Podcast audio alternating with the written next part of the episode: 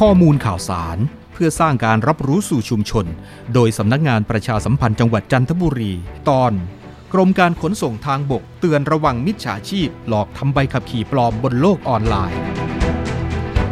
ปัจจุบันมีกลุ่มมิจฉาชีพแอบอ้างว่าสามารถรับทำและจัดหาใบอนุญาตขับรถบนโลกออนไลน์ โดยไม่ต้องอบรมหรือทดสอบ เพียงแค่จ่ายเงินก็รับใบอนุญาตขับรถที่บ้านได้เลย ซึ่งไม่เป็นความจริง กรมการขนส่งทางบกแจ้งว่า ขั้นตอนการขอรับใบอนุญาตขับรถทุกชนิด มีมาตรฐานเดียวกันทั่วประเทศ คือ ผู้ขอรับใบอนุญาตขับรถ ต้องดำเนินการด้วยตนเองทุกขั้นตอนที่สำนักงานขนส่ง ตั้งแต่การตรวจสอบเอกสาร การทดสอบสมรรถภาพของร่างกาย การอบรม การทดสอบข้อเขียน การทดสอบการขับรถ การถ่ายรูปเพื่อออกใบอนุญาตขับรถ ดังนั้น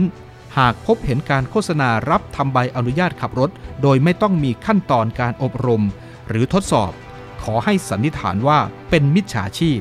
และอย่าหลงเชื่อ โอนเงินไปให้กลุ่มมิจฉาชีพโดยเด็ดขาด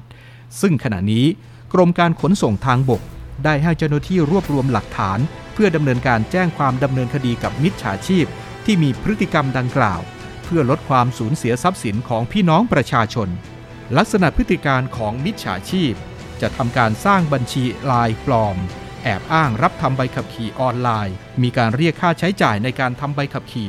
2,000 ถึง 12,000 บาท ตามประเภทของรถ และต้องส่งข้อมูลส่วนบุคคล รูปถ่ายบัตรประชาชน ที่อยู่ เบอร์ติดต่อ โดยอ้างว่าต้องนำข้อมูลเข้าระบบ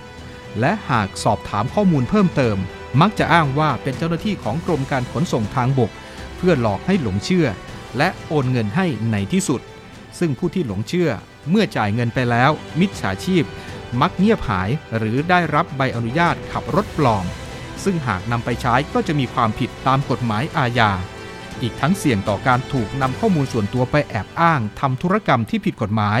แอบอ้างนำข้อมูลไปกู้เงินออนไลน์ รวมไปถึงการนำไปก่ออาชญากรรมร้ายแรงได้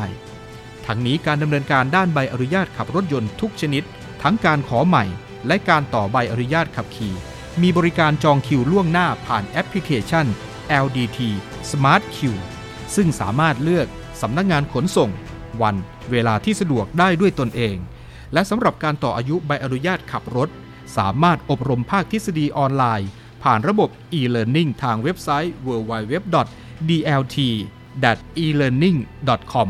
พื่อนำผลผ่านการฝึกอบรมมาติดต่อที่สำนักงาน ลดขั้นตอน และระยะเวลาในการติดต่อ หากมีข้อสงสัยสอบถามเพิ่มเติมได้ที่สายด่วน